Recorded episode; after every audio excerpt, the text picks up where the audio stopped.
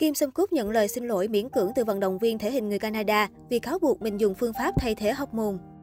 Kim Sâm Cúc trước đó đã phản ứng lại những cáo buộc vô căn cứ của vận động viên thể hình người Canada Greg Doucette khi cho rằng thành viên Running Man đã sử dụng phương pháp thay thế hormone SRT để đạt được thân hình như hiện tại.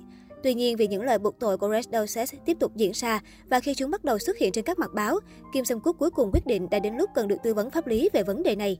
Trong một video trên kênh GYM trong khúc của mình, nam ca sĩ đã mời một người bạn thân và luật sư để thảo luận về tình hình đang diễn ra.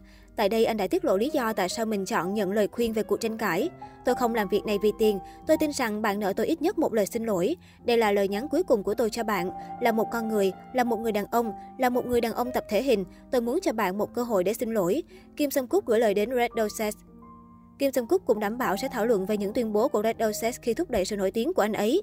Trong một bài đăng trên Instagram giải thích về những cáo buộc, vận động viên thể hình chia sẻ rằng mình đã giúp Kim Jong Kook nổi tiếng hơn theo đúng nghĩa đen. Chỉ 24 giờ sau video của Kim Sung Cúc, vận động viên thể hình người Canada đã tải lên một video khác, nhưng lần này đó là một lời xin lỗi dành cho người năng lực.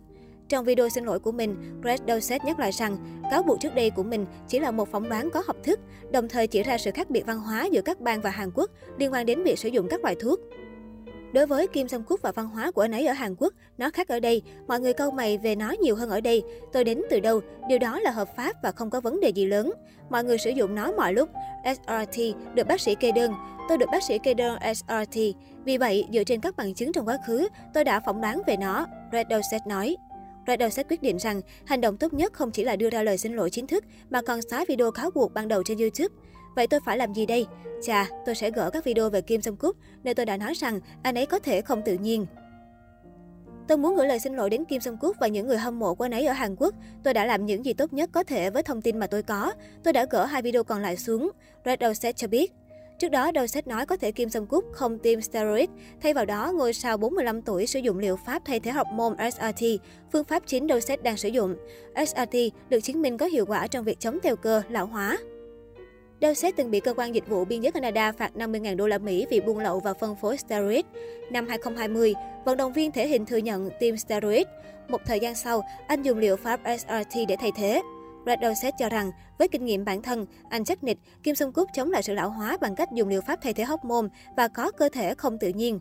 Trong thể hình, tự nhiên là thuật ngữ chỉ cơ thể sắc nét nhờ việc tập luyện, ăn uống điều độ, nghỉ ngơi đầy đủ và bổ sung đủ protein. Người bổ sung nội tiết tố thông qua liệu pháp nhân tạo thường bị đánh giá là không tự nhiên. Sau các buộc của vận động viên người Canada, nhiều người đặt câu hỏi liệu nam giới 45 tuổi có được cơ thể sắc nét như Kim Sung Cúc hay không. Theo The Korea Herald, khó có thể phủ nhận việc Kim Sung Cúc có ngoại hình hoàn hảo. Năm 2018, ngôi sao của show My Little Old Boy tiến hành kiểm tra in body trong kỳ kiểm tra sức khỏe định kỳ. Kết quả cho thấy anh cao 1,774m, nặng 81kg và lượng mỡ trong cơ thể là 8,5%.